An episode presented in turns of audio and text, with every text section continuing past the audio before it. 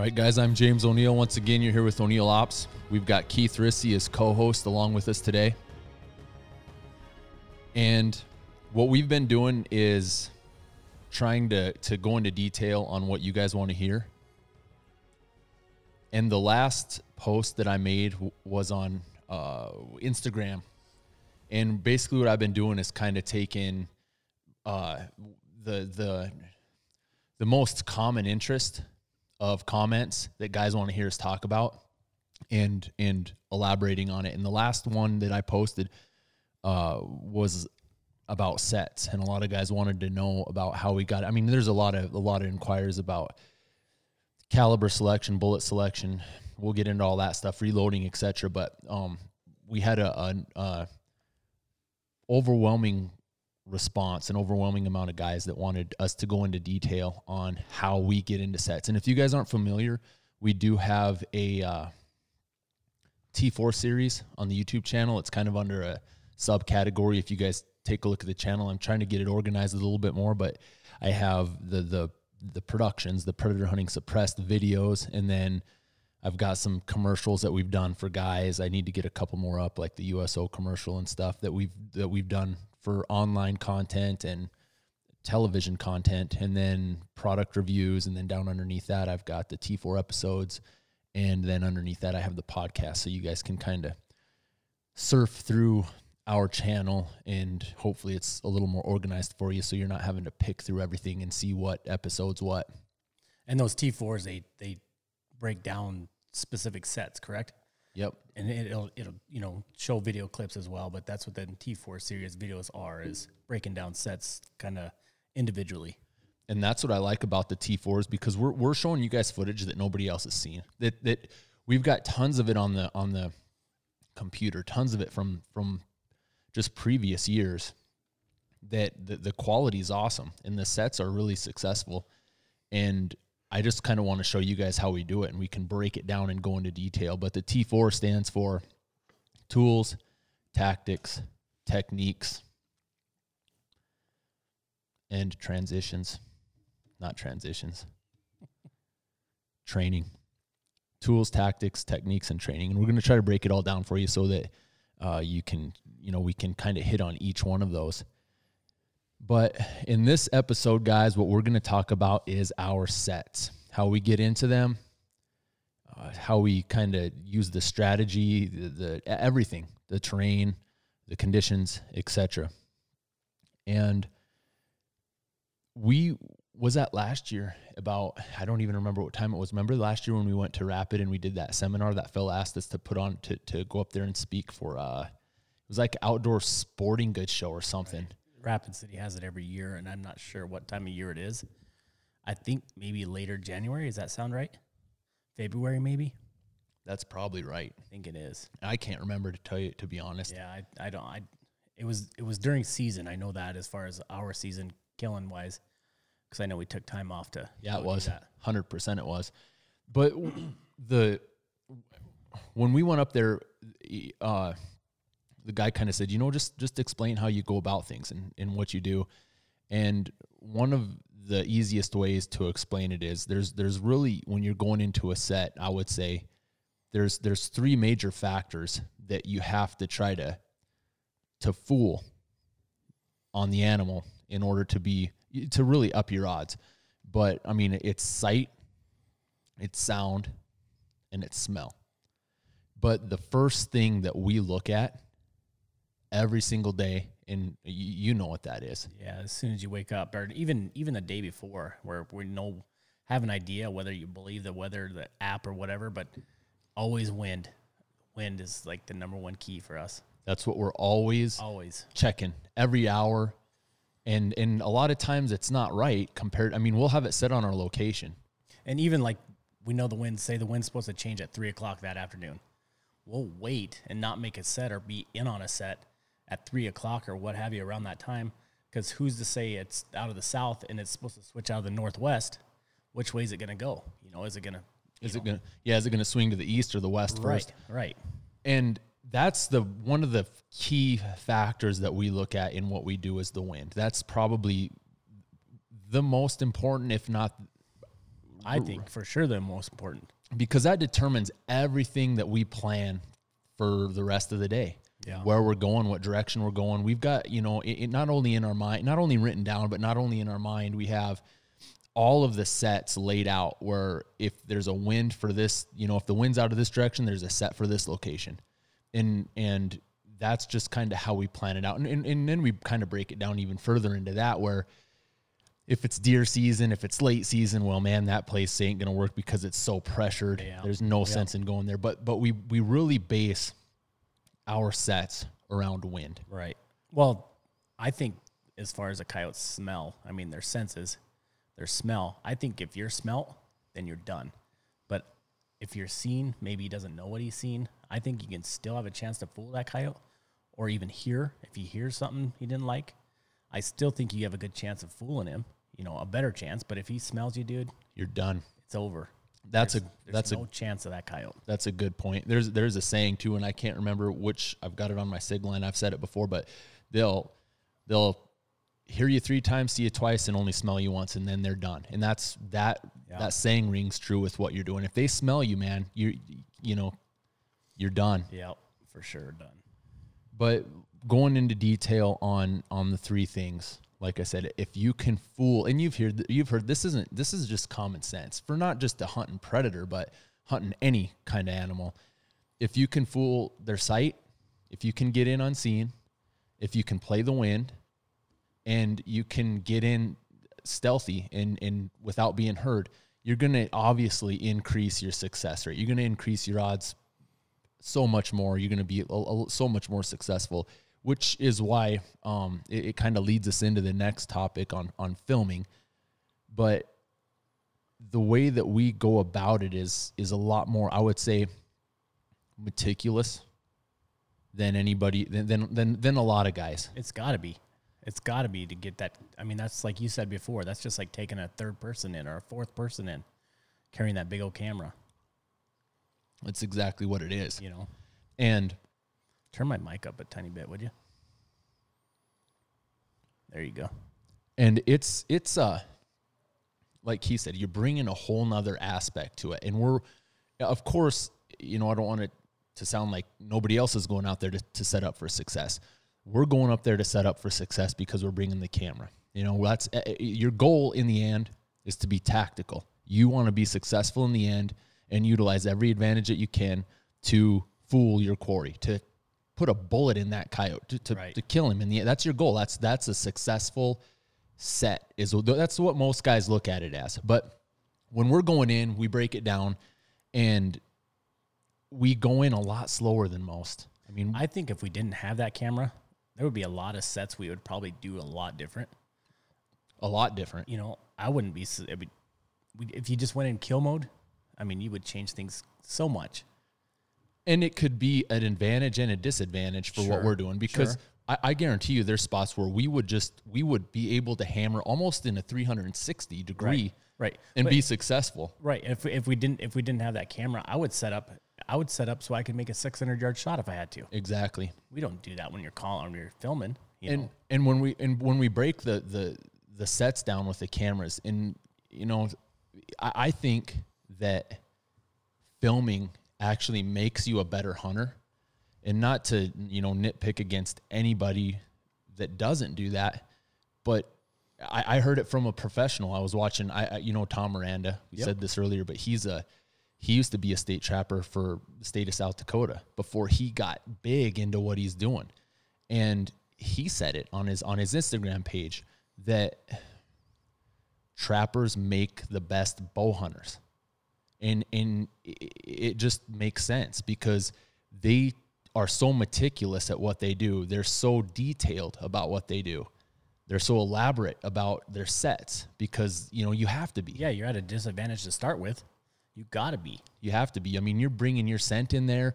You're trying to set it up to make everything natural and to be successful and and to get closer to that animal and it's the same you can apply the same principle to to to what we do regarding filming because we're bringing that camera in and and that's an art in itself to try and i mean killing a coyote on set is plain and, and this isn't us praising ourselves guys it's not it's just the fact of the situation when you're filming you it doesn't work if that animal's not on the camera.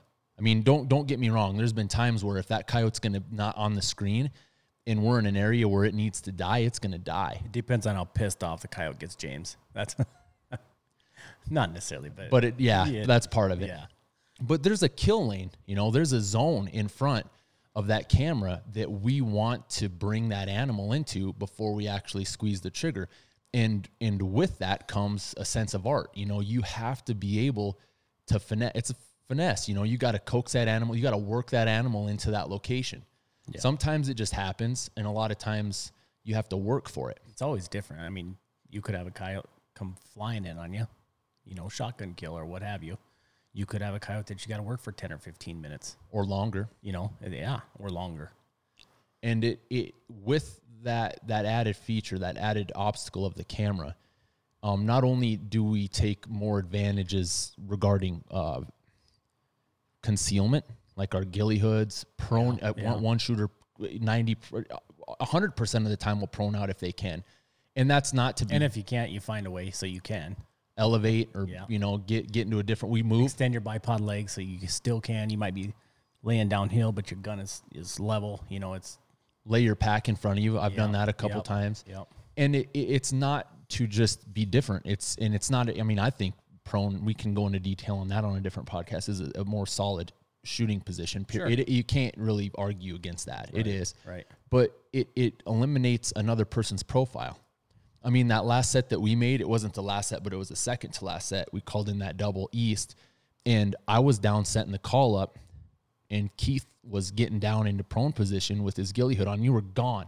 You were just completely gone behind that little blue stem, and I couldn't even pick you out.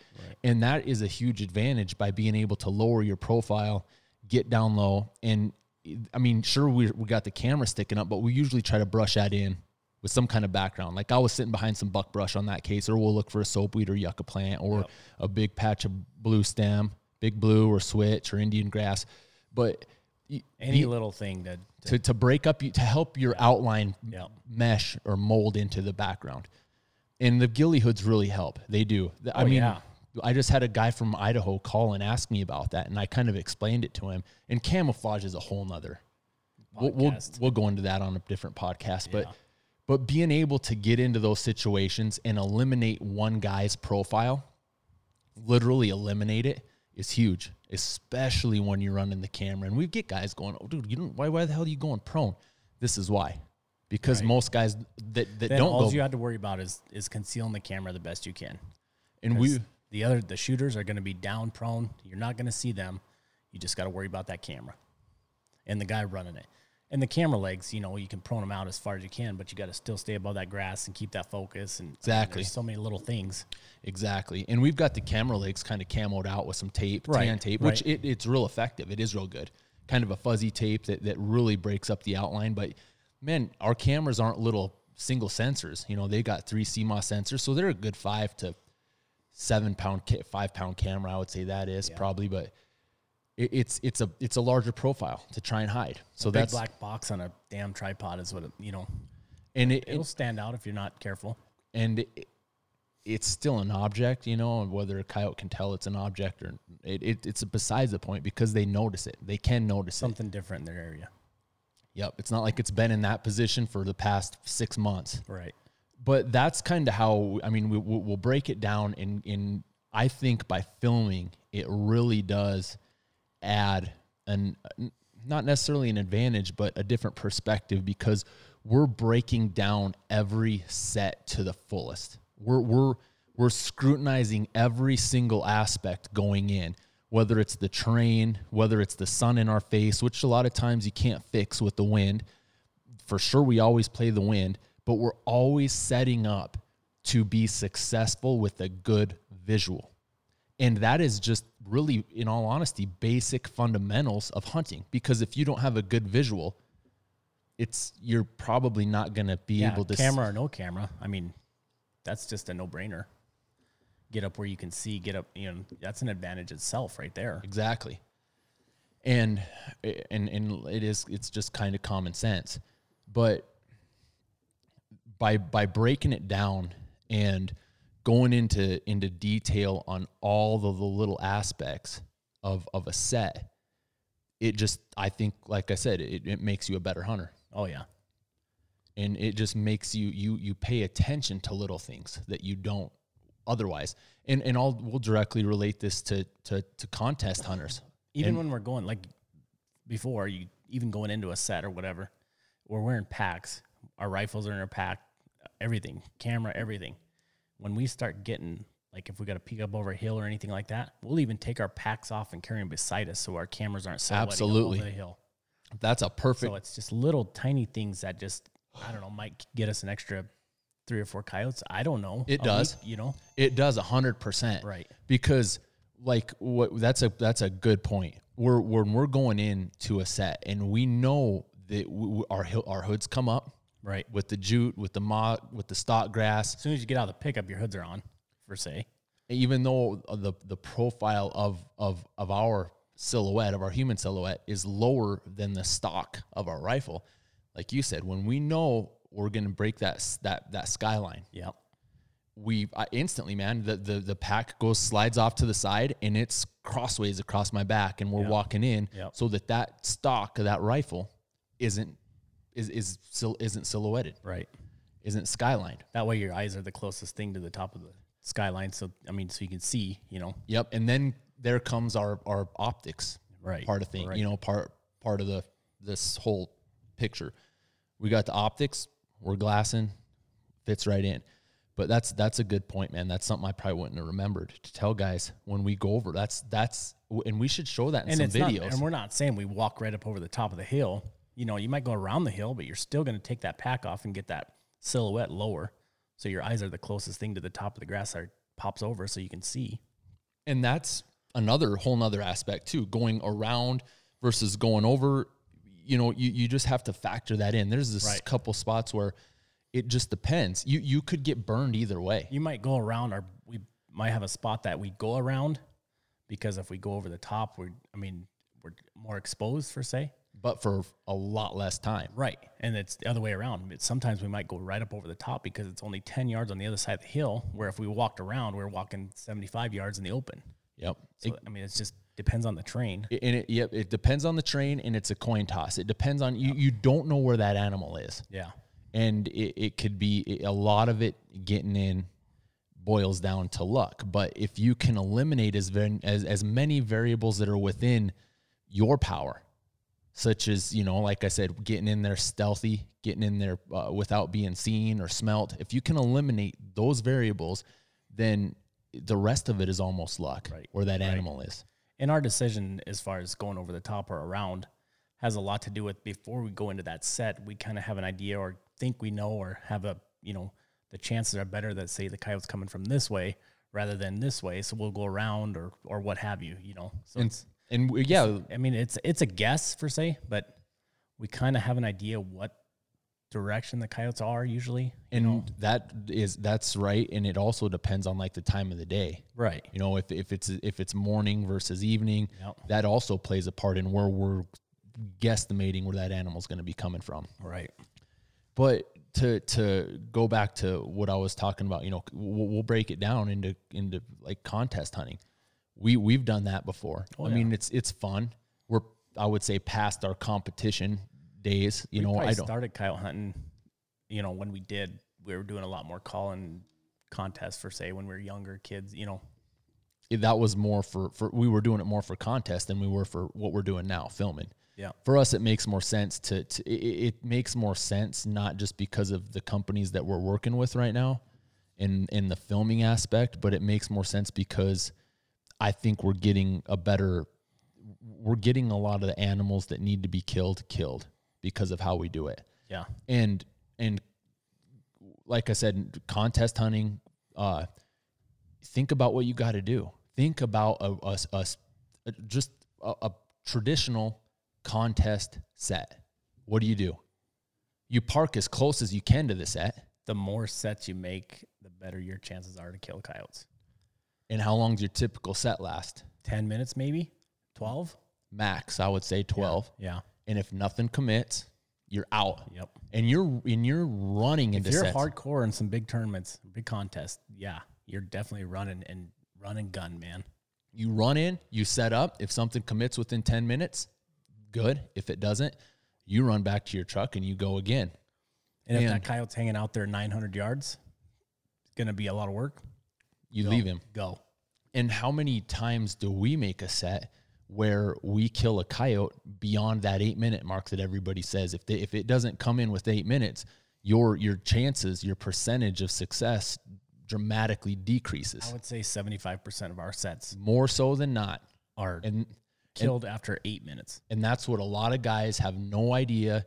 They're like, "Oh, I was that way. I was that way." I was like, "Oh man, we're at eight minute mark. Guess what? Uh, you just start dragging. You're like, Yeah. screw it, man. Uh, just- nothing's going to come in. Let's not even try anymore. don't that's the mo that's the biggest failure that guys listen to that's a joke because we have killed i mean and it might be i, I guarantee you we've killed coyotes that have actually walked through an area that didn't hear our first set our first sequence but they were just traveling doing their thing and they walked into hearing into, into the, the the radius of where they could hear it and they committed to the call and there's been a lot of other times where it's just taken us 40 minutes to work one in, Right. To get him content. And I think there's been sets that we've had that say you play something for, I don't know, say you're on set 15 minutes and nothing. And then all of a sudden you see one out there at eight, 900 yards and isn't coming in. I think, and then let's say he was coming in maybe to something you played in the first three minutes of the set. So now you got to run back through, maybe play with him a little bit and see what sound that was that was bringing him in to start with that we couldn't see him at that time. and every single set, every no matter if it's the same exact set, every set is different. Every that's what a lot of you oh, you, yeah. you can apply a blanket principle to to a predator, but the way that we look at it is each one of them's like a fingerprint. They're different. Everybody has a different fingerprint, and every coyote is different.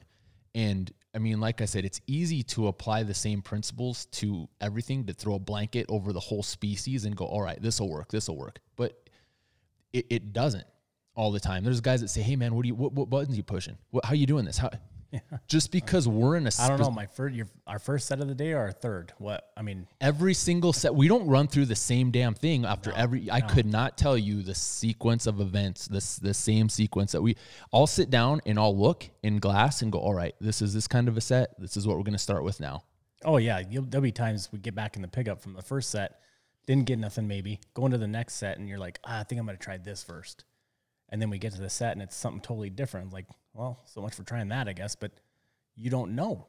It's like, who knows? You gotta, gotta work. You know, just work the system, I guess. yep and it and it, a lot of it does uh, i mean it, you you'll when you start doing it y- you'll get some experience with it you know there's a lot of guys that do have really probably like a written outline of what to play first and then what they cycle through to hit Yeah. But I don't I don't look at it that way. I'm a little more elaborate with what I do uh, regarding the call with how we do it. And the last thing that I want to do is go into a spot and ruin it Yeah. by by, yeah. by playing by, by by pushing every damn button in the book. right. That's the 180 degrees from what I my goal is going in there. If I can go in there and get a, a coyote to commit from one sound, freaking force multiplier, That's all he's gonna hear is one sound. and then we can go back in there with a different one. The reason for that is, let's say there might be two or three other coyotes that are in hearing distance, but don't want to respond to that one particular sound that you're playing for that coyote that you know is coming in. So why play a bunch of other sounds if they're not coming in to start with? I'll call this coyote and I'll shoot him. You know, We'll get out of there discreet. yeah, And we'll come, come back, back. in two days or come back tomorrow and go for those other two And or we've- three or whatever. And we've done that before. Lots of times. Guys are like, how often do you call the same set? We'll go back this next day. Well, tell them about that when you went down to get B roll. We went Was down that last year, two years ago? two years ago. It might even been three. We go in there, make a set, call in a pair. The female kind of hangs up out there, probably 400 And It yards. was you and John, I believe. John and I, Yeah. we get the male to come in and he starts circling downwind over a meadow that was kind of flooded with a little bit of ice on it. And I think John killed him at probably 150 yards or so. The female bolted, never stopped. No sense in making a running which shot. happens quite a bit of you know Quite more, more often. often than not if you kill that male first and and you can throw whatever you want at the kitchen sink at her and she's gonna frickin' not turn around. right Sometimes they do, sometimes they don't. Sometimes you pop another one in, but that's another thing too. I don't necessarily do that a lot of times. If if you know your location and what's there, there's no sense. Exactly what you said. No sense is throwing sounds out there that's going to have coyotes that are 800 yards out there looking at you, going, "Oh, okay." And You can, ain't never- You can read that coyote after that first shot. If she's bolting and doesn't even give a look back over her shoulder, Or slow up and start loping. You just pack it up and quit. And then so when- anyways, and anyway, so we we kill that coyote, and it was getting late, and I got a bunch of B roll. And what I like to do is B rolls, obviously fake fake footage, but what I like to do is go back to the same exact location as to where we made that kill, and acquire more footage for the production, so guys can see the train, they can see the layout, they can see how we got in there. And it's a cool factor regarding the visual and the cinematography, but it's the same setup. right. Well, we go in there and we we go in there The next day, the next day, Right. about the same exact time, so we can get the same sun, and that's pretty elaborate for a YouTube video. But we get in there and we go we go slow because we're filming ourselves come in. I'm setting the DSLR up in front of us on a tripod. We're sneaking past it, then we're changing the angle. We get into set. I get the hand call out, rip a howl off, and guess what happens? The next day, that bitch comes right back in, right back in, off of one howl yeah, and little things like that you learn you know you call in a double there's been more than a handful of times where you kill that that lead coyote and you come back and you can go back to that spot if you know what you're doing and then there's luck involved sure. That- each animal's different again And and what if you were to play that that the day before? Nothing, right? You think you think she would have responded to a howl that day that same day?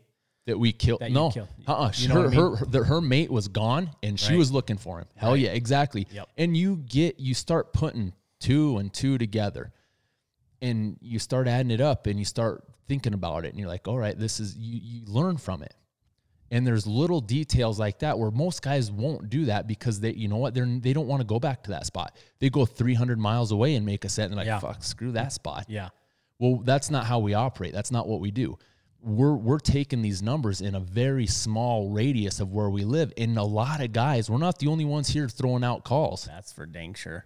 And and it's not like we're any better. We we definitely have a lot of different options regarding gear selection that most guys Right. don't have, unfortunately. And we probably put in the most time, but there might be somebody else that's better. That's close. Might kill Absolutely. more. Might Hundred percent. Hundred percent. They just probably don't film it like we do. Right. That's maybe the difference. Yeah, yeah. They might be a three day a week coyote caller where we're five, six, sometimes seven, depending, you know, Yep. Exactly. and they might kill more than us. So be it. and it's to me it's not really about the the the, the it's a quality versus quantity aspect i like the quality of the hunt versus the quantity Well, as soon as you introduce that camera, that's that's what it's got to be. that's it, it's a downfall That's massive it- it's got to be all quality. but the difference the thing is is we're still getting a quantity it comes with the quality of work and and once you you know you i don't want to say you acquire a certain skill set but once you you kind of know what you're doing the numbers will come Yeah. you just got to put in your time and figure it out Right. right.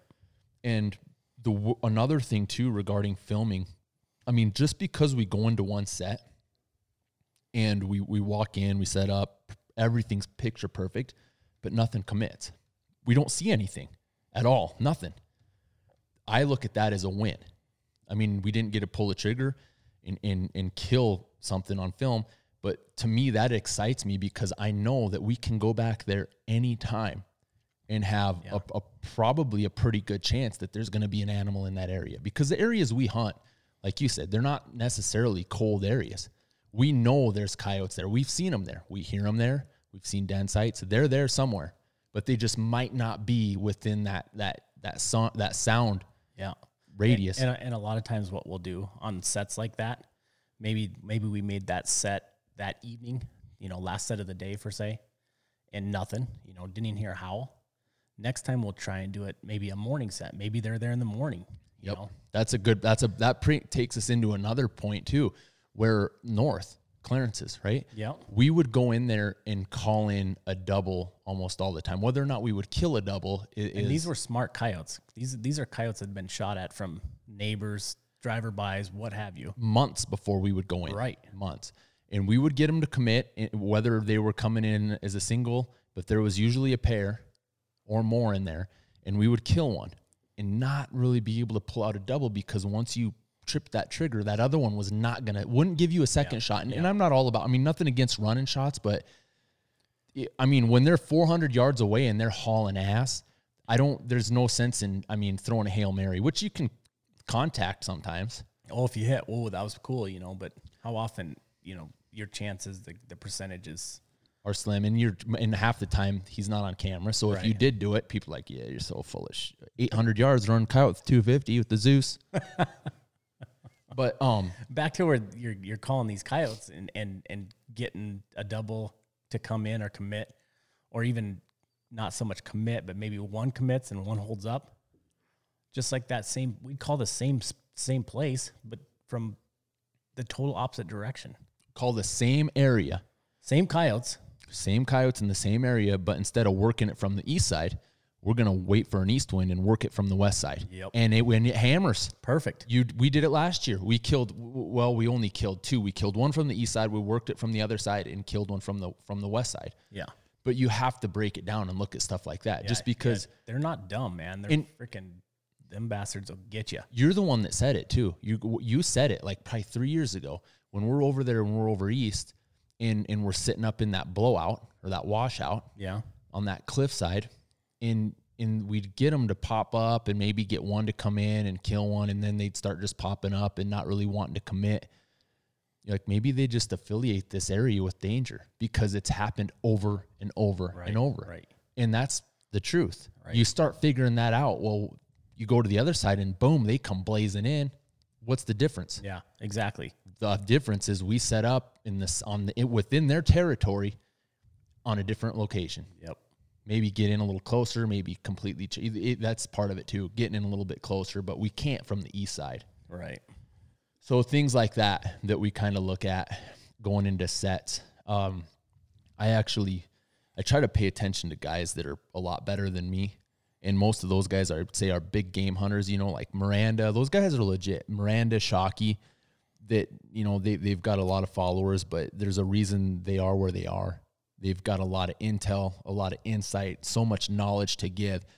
And I heard I remember this was probably three or four years ago. Jim said this the shockster said it and it's 100% the truth and that's how i almost look at going in, into every set even though i don't say it i think it when you go in to a set you disturb that location okay no matter what no matter whether you're a contest hunter and you're running in which we should probably talk about after a, a little bit more because of, of, of the, the sight aspect the animal being able to see you how much easier they see something Yeah. moving fast versus Yeah. something creeping that they may never see but you you disturb that location no matter what you think with your scent with with your sight anything you're not natural to that environment and when you get into that location you look at it like a little pond no wind no breeze just like a glass yeah. mirror perfect mirror glass on top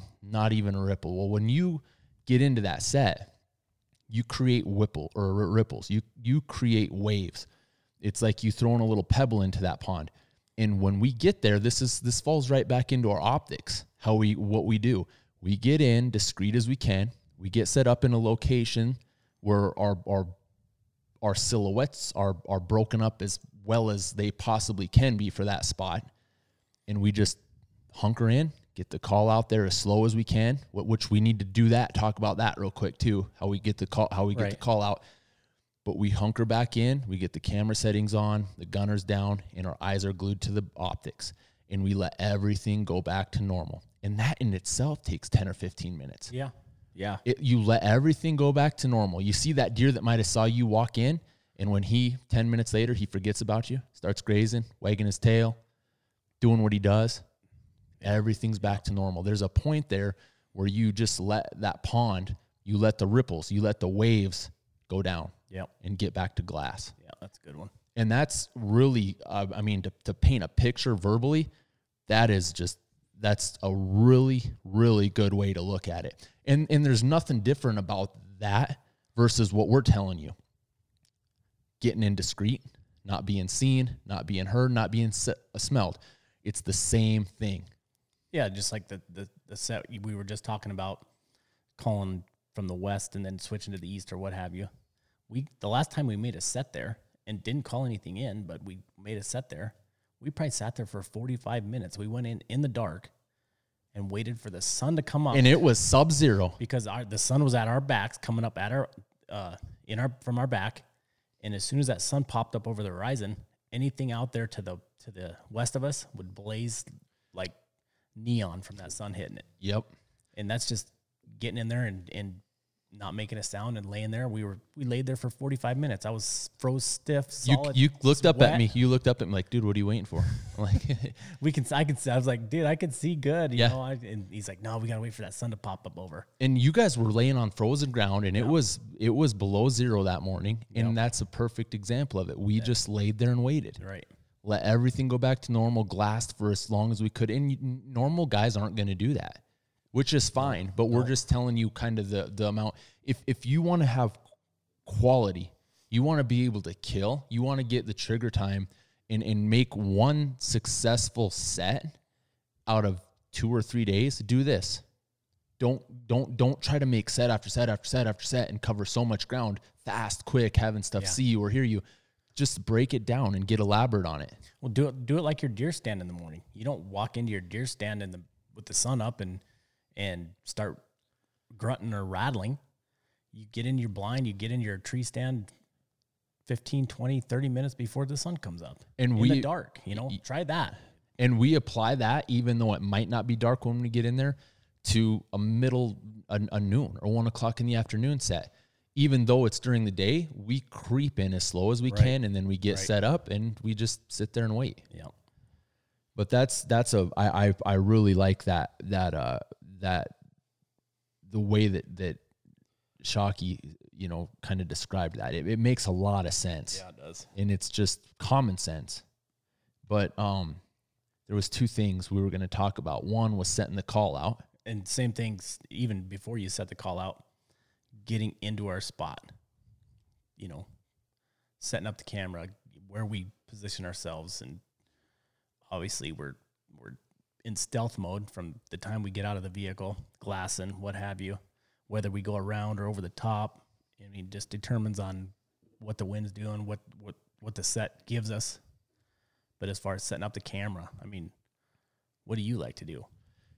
Uh, I mean, what I like to do is get uh, one before when we're going in terrain, utilize the train. Right. Like that one set down on the river, we hit instead of popping up over for a quick skyline and getting down in, we followed a drawing, took as much time as we could because and and following that draw in, we might walk an extra three, four hundred yards just to stay in that draw. because we're in the shadows, Right. We're down low, Shadows, shadows are amazing. just like that elk hunt. Yes. that was a, something that you if you shadows play a huge part in you getting away with a lot of movement Yep. we were in we did that elk hunt with uh, daryl and we i mean it, shadows are a massive stay in the shadows utilize the shadows Yep. you you're out in the middle of the sun blazing at your face i mean they can see that easy real just as Yeah. easy as you can see them when the sun's at your back Right. easier probably they can see you easier Yep. but what I look for when I set the camera up is what everybody should look for on a on a good stand. Um, I would say in most cases elevation. You want to be able a coyote wants to do the same thing. They want to see what they're coming into. You want to see them when they're coming into what they're coming into. And in order to do that, you, your your best bet is to try to gain some elevation. And the, the trickiest part of that is not getting gaining so much elevation that, that you're skylined.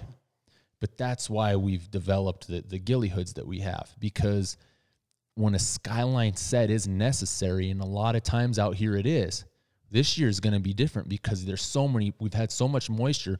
There's so many patches of Indian, big blue, switchgrass that we can literally get our backs right into Yep. and make a set on the skyline with no problem. But on on regular years where the pastures are overgrazed, not not overgrazed, but they're grazed down, and we have a regular amount of moisture where the patches of grass aren't as, you know, nearly as many as are flourishing as they are this year. Right. But we have to set up on skyline sometimes. And when you're skyline like that, I mean, I do it. I know you do it. If you're filming, whoever's filming, they, they don't have the camera off to the side, so it's skylined out. Also, the camera's in line with your body, so your body is breaking up that camera skyline. So the only thing skyline is maybe your ghillie hood, just to take away, you know, some of that that silhouette, that odd shape. And the same thing applies to the gunner too. Sure. Because your rifle profile, what you try to do is here. Let you you need to break that down too. Maybe maybe the sun's shining. You know, I'll lay that rifle down sideways so it's down in the grass until I see a coyote or that just to prevent uh, reflection. And we do the same Camera's thing the with same way. and, and w- which the hood is a really good, basically a sunshade for the Right, camera. right. But for the binos, that's tough. Right. So usually when we're glassing, we got our hands over as a sunshade. Yep. Which that's an awesome point. Yep. But being able to to uh, think about little things like that, get you know real real elaborate on your sets with the with the camera getting set up. Like I said, I look for elevation and something, anything that's on the side of this hill that I can get down either in, around, beside that's a natural landmark, whether it's a uh, a big soapweed that you can sit in and just completely disappear, whether it's a uh, you know a, a shin high soapweed that's that's a black spot on the side of an open hill that you can get down right beside, or it's you know a, anything a cliff, a washout, um, a patch of grass, and then that's where we build our set around with a clear zone, a clear kill zone from the location we think that the coyotes are coming from. But break it down where you, how you, when you get set up, because guys that aren't doing what we're doing, where if I'm filming or you're filming, most guys are probably either going by themselves or they're they're with a partner. Um, how do you set up your weapon system, your your rifle, your optic when you're on set? Like you said, you laid it down, but what direction? So here's what happens on our sets. The camera guy is the boss. Where he sets up is where that's set. Where that's he sets up first, and he's gonna set up the best he can. And it doesn't matter if it's me or you. It doesn't. Whoever's running that camera, that's where we set up. Whoever's running the camera is telling you this is what's going to be. This is where I can set up. This is where I can prone out the camera legs, anything, the best footage spot I can get right here. so what I'll do if I'm not filming, I'll get as close as that camera guy as I can because he is the boss, and he says shoot or don't shoot, and I want to be the guy that shoots.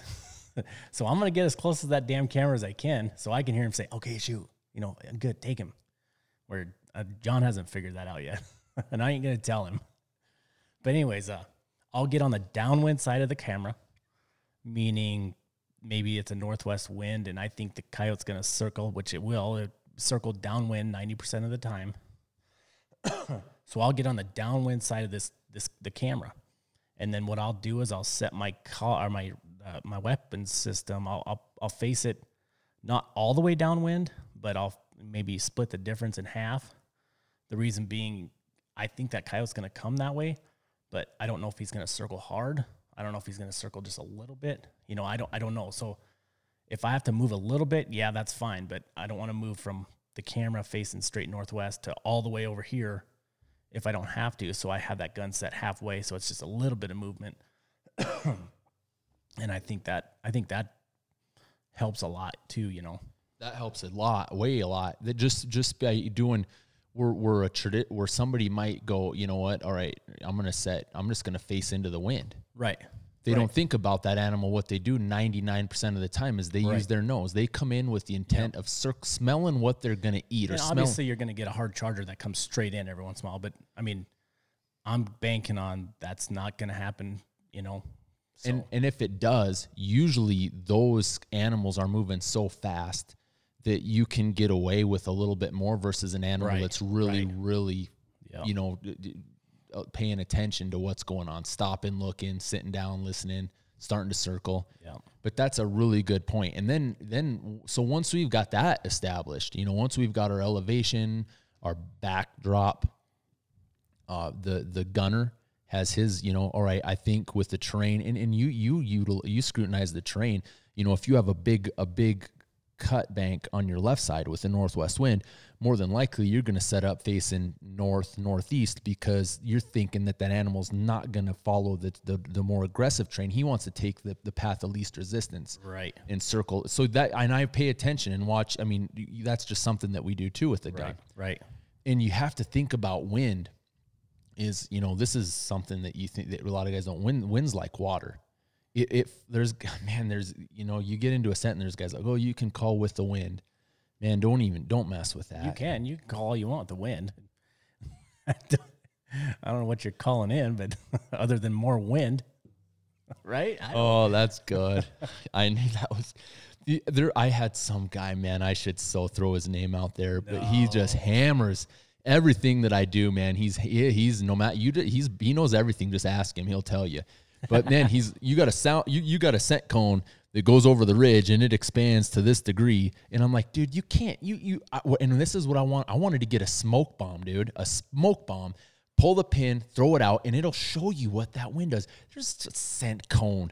Come on, yeah, there is, but it's not what you think it is. A scent Right. cone might be look like a snake going down the. That's Yeah. what it does. Yeah, you got you got the wind coming this way, and there's a ridge that's running almost cutting the wind in half. That that wind's gonna rip right down that draw and then fly out the other side. It's like and that's what it does. Yeah. the wind. You could call in a coyote a thousand yards away, and that wind might be blowing 180 degrees.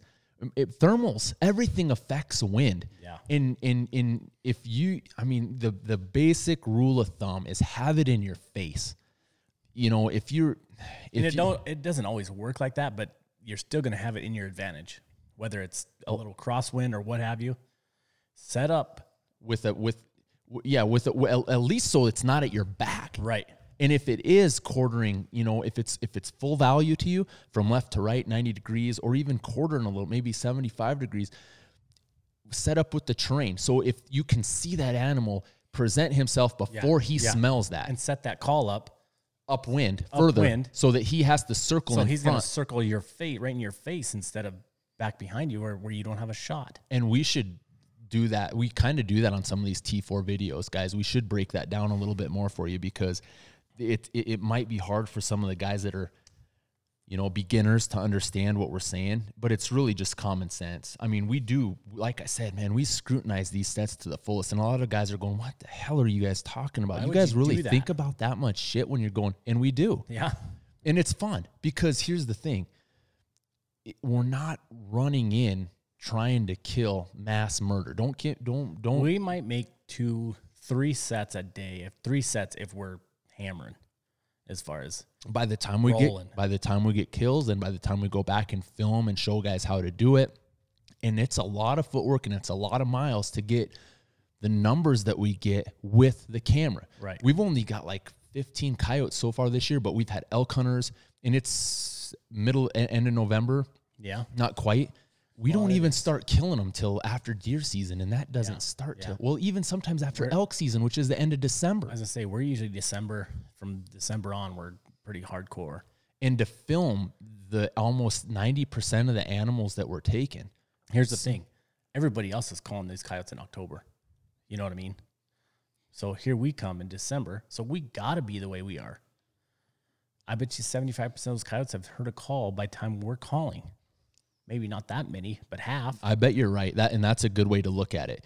You, that's a really good way to look at it. And, and even if, say, even if the, a lot of these animals aren't uh, haven't heard it before, there's still not an excuse to not do it the right way. Right. or do it the you know a, a way that, Yeah. that that'll teach you to be more successful in the end Yep.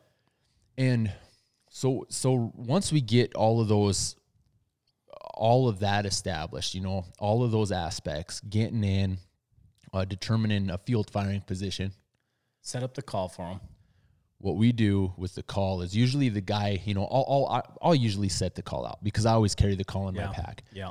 and it's just you don't even have to think about it what when you start doing this over and over and over you just look at the train you look at your kill zone and you're like the call's going right there because the wind's like this i'm setting it here so that the coyote circles here The goal is to get that coyote to go in between us and the call for film footage. that's the goal because then you've got him fooled get the call. The electronic call has made a big difference, and we'll do that on the podcast too. Yeah. Electronic versus hand. We started with it's not even going there, but we set the electronic call out there, and and there's times where we use both. There's times where we've used both, hand calls versus electronic calls. But when you're filming, the the advantage goes to an electronic call because it it it it it really deters their their attention. Yeah. And the thing you got to realize on an e-call is there now you're not the one being smelled, it's the call. So if you set that call out there 150, 200 yards, which is a lot of times is what we do. yes, uh,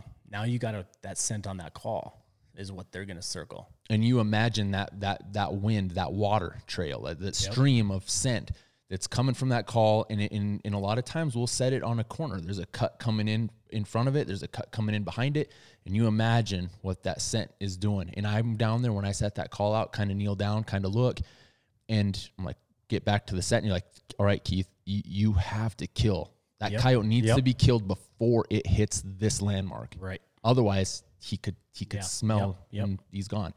And and usually when I set out that call, it's it's not necessarily straight into the wind, but a lot of times that's the direction of it. Right. There's times where we've set it behind us. I've set the call behind us and made them look right over you, proned out, cameras low. They look right over you. And there's certain times where you just have to do it. It, it, it, just, it all depends on the train.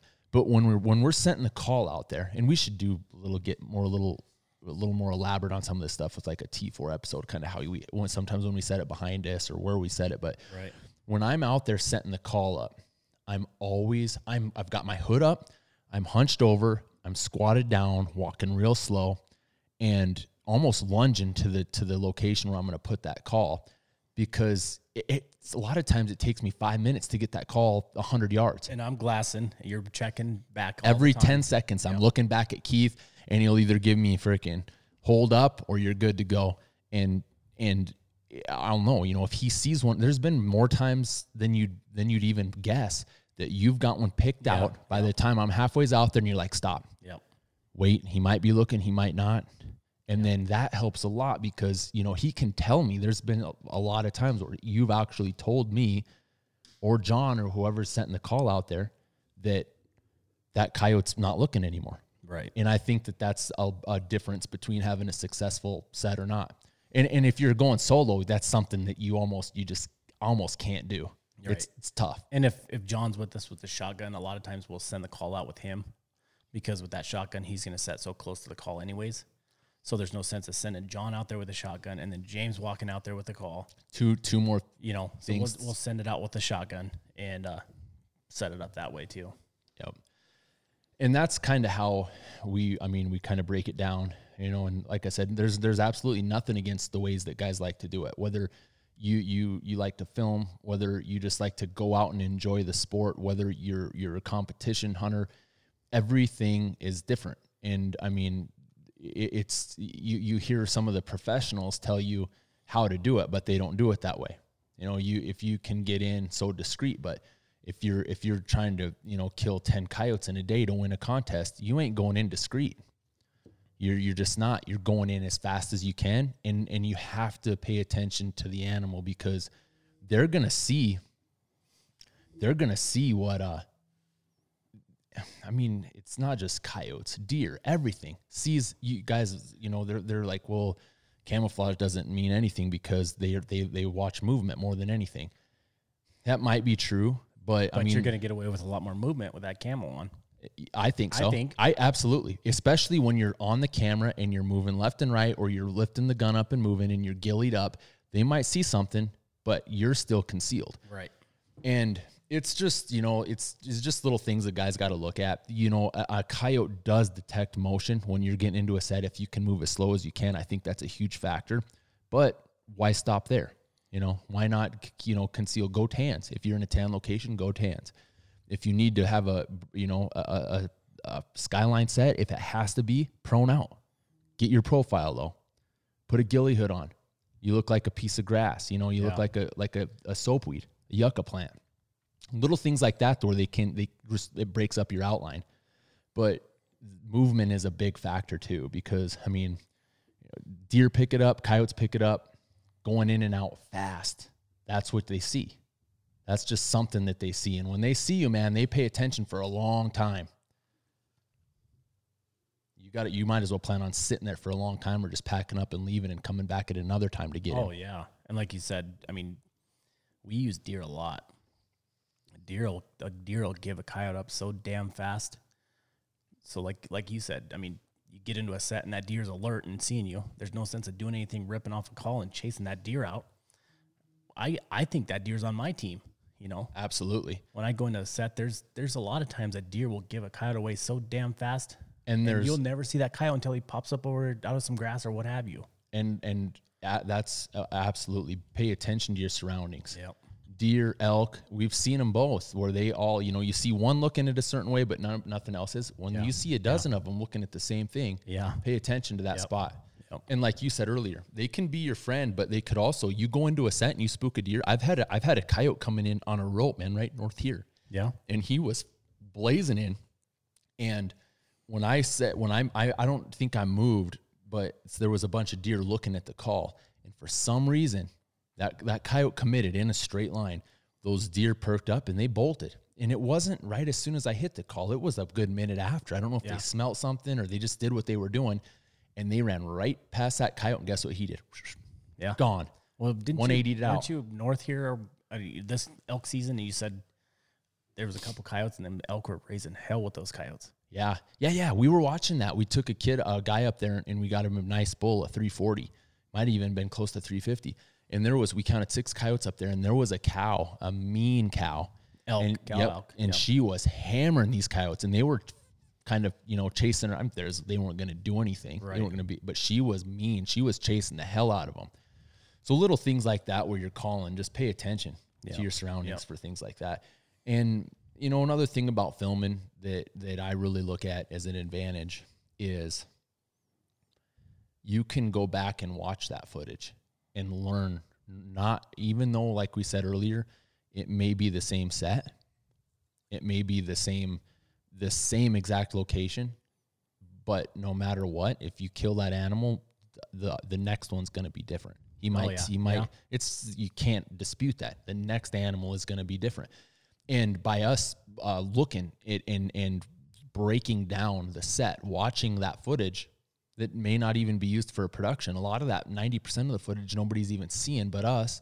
We'll watch every it's like game tape. It's the same it's the same thing as watching your swing. It's the same thing as watching your running form. It's the same thing as studying somebody's defense. You you learn the the first the first year that we started doing thermal, I soaked up so damn much information about how coyotes acted, what they Yes, did, big time. and you don't understand it until you ex- blow your damn mind with how they act at night. amazing. You know, And and and a lot of guys will just and they don't sit down and they don't I remember when I turned my ringer off when we first started. uh, but you a lot of guys will just go out and kill, but they don't sit back and go, Did you even see what that coyote did? Did you even watch what that coyote was doing? Did you Yeah, even watch yeah. how they interacted? Yeah. That's the difference. That's what we like to break apart. It's fun for us to do that. and when we first, like you brought up thermal, when we first started thermaling, I don't know, was it three, four, five years ago? Five years ago, maybe. It was cheating, man. Coyotes at night, you could walk right up to a damn coyote and stick your gun in his mouth and shoot him. And and now I I, I say the coyotes are scared of the dark now. Yeah, they they know. Yeah. They they evolve. Yeah. And and we'll we'll we'll do a whole podcast on that too. Right. 100% we will. But but by filming it and watching that coyote, there's times where like I'm like, dude, that coyote had us pegged out. He saw something move and you're like, "No, he didn't. I was looking at him through the scope. I was zoomed into 28. He wasn't looking at us." And we'll argue and we'll look Yeah, at it on yeah. footage and you'll be like, "You know what? He did." Or Yeah. you'll see a coyote stick his nose in the air and he'll turn Yeah, around and yeah. take off and not like he caught a scent of something, not us. And you can watch that coyote, you know, coming in and, and pay attention to that coyote because there might be another. I mean, he'll give another coyote away as well, and and that coyote might not come over the hill or what, but he'll. You can tell there's something else there. There's something different about it, and and maybe there's not always one there, but if there is, they're gonna they're gonna act different, and they're gonna you'll be able to tell with that coyote that's coming in. and that is a lot of of I, I don't know I I tend to think sometimes that that's a, an acquired skill set that that um isn't easily acquired like you being able to see that or us Yeah, being able yeah. to go in and be able to tell the characteristics the body language of that animal I heard a guy on the radio say man, if you if you raise livestock, if you're in a big feedlot and you can't tell that an animal out there's sick, you'll never be able to tell that because you don't know. Yeah. And I don't I I'm like, gosh, man, that's pretty harsh. You know, you can tell if you do this every single day, Sure, every day. sure. You got a calf that's standing there, he doesn't want to come up and eat, or he's got a droopy ear. You can just tell. Yep. And it's the same thing as this. And, and, and, it, and you can directly relate it. If you pay attention to animals, no matter what they are, study them, watch it. That's all flows with the set. You can Yeah. interpret, you can, you can, you can have everything meshed together. Everything flows together. Well, Studying animals, how they, you know, interpret them when you're on set, what they're doing, what they're paying attention to, you know, what they're recognizing. Like Keith said, you know, you see two, three, four deer, they're all paying attention. We were just down there watching those when we called in those two coyotes. We were watching those deer. One of them was looking at something, the other two just were sleeping. Then boom, when all of a sudden all three of their ears popped up and they were all looking at the same way. That's when I told you, I'm like, look at those deer. Yep. And within t- three minutes, them coyotes were coming straight in. And the, and another time the last we we called in those two mangy ones last week, and you were look at those two deer on the side hill. There there's something down below them. Something's below them coming in, or something's down there. Something's not right. Something's different. Just how them deer were acting. What's that? What's that? Uh, that double that, that we've got on YouTube. That's on. Uh, when we were up north and and uh, oh man, I can't remember. You you were shooting. You shot a good shot on that second one, dude. And he was HRD. Nope, nope, nope, nope. Uh uh It was way north, like almost on the county line, straight north, way up there. And uh, it was a double. We call there was long story short, there was a bunch of mule deer up there, and they they gave them away. Oh, so we were clear up top, probably. hmm way up there. Yeah. I can't. I was gonna throw the name out there for the video so you guys can see it because I'm pretty sure I recorded the deer on that, and you can see him look at something. Then you can hear the coyotes howl right after we kind of pegged them out from the deer. But little things like that, you know, break it down. Uh, I think we're at an hour and three minutes. we did some. That was good, man. I think we broke that down on on how precise we are on a set. I mean, like like a scalpel. You go in there, man, and you want to cut everything apart. You want to be as precise as you can, and that's what we do with everything. Whether it's the rifles that we work with, build the suppressors, the optics, the reloads, we break it down, and we want to be precise, man. We don't want to build a rifle with with select ammunition that shoots two inches or an inch, or we don't want to set a pop bottle up there at 100 yards and blow the pop bottle. Oh, we're good. We want to freaking shoot a shoot bug that- knot I want to shoot the cap off it. and do it again and again and again, all in the same right. hole. That's Yeah. our goal, and that's the way that we break it down and look at sets. Without being too redundant, which I know I am. But I mean, uh, once again, guys, I think that that, that kind of sums up what what this episode was over, and we appreciate all the feedback that you guys are giving us. I mean, it's awesome, and we've got so much uh, topics, so many talking points that I could. I mean, probably a podcast a week for a few months. We're going to be filled up. Yeah. And what we want to do is cater to you guys. And I we got some people that are going to be calling in. I mean, we got some some different some different people going to be talking here, so it's not just us what we're going to do is jackasses sitting here. thinking that we know what we're talking about. we're going to get some some experts in the field and break it down how we do. I mean, we use equipment. That's our goal. Our what that's what we do. We get something from somebody that we think is beneficial or or is high end or it's going to work for our application and we wreck it. We use it. like Aaron said, wreck it. Aaron Davidson at Gunwerks. wreck it. We were sitting in a Break meeting it, with break him. it. You you said at first you're like, well, we might break, and he's like, you you go, we might break. He's like, good. That's what we want. Yeah. we want you to break it. Yep. And it's not like we're trying to go out and break shit. It's just We use it in the different kinds of terrain. we go pretty hard, you know. and we shoot a lot of rounds with it. Yep. I mean, I I use the bore scope on that Creedmoor, and you can already see fire cracks in the throat. Yep. And that's because we are sending rounds with that, Yep. and that's how you get triggered. I don't think there's a day that gun doesn't get shot. But we shoot it every time we go out verify zero and that's another thing man a big thing on uh, uh, that's a whole different deal but we got to talk about that thermals shifting a lot of stuff man we do it we verify zero every time we go out with our day rigs let alone our night rigs our night rigs i don't trust the thermal uh, uh, screen you know i don't yeah. trust looking at a screen i i trust we'll get into that before but I mean, there's a lot of things that that we do that we break it down, and that's just how we operate. That's how we roll. Nothing, nothing crazy. But like he said, we are going to be getting some guys. That's we we are going to be getting some guys on that are that are experts. Yep. And what I want to do, you know, I, we talked to to to the fella from Kitanica last night. We were out till 1.30 in the morning working with neighbors harvesting. And I mean, this year's been crazy, man. We were out from all day yesterday, all the way till 1.30, woke up at 6. You were out here at 5.30, deer hunting.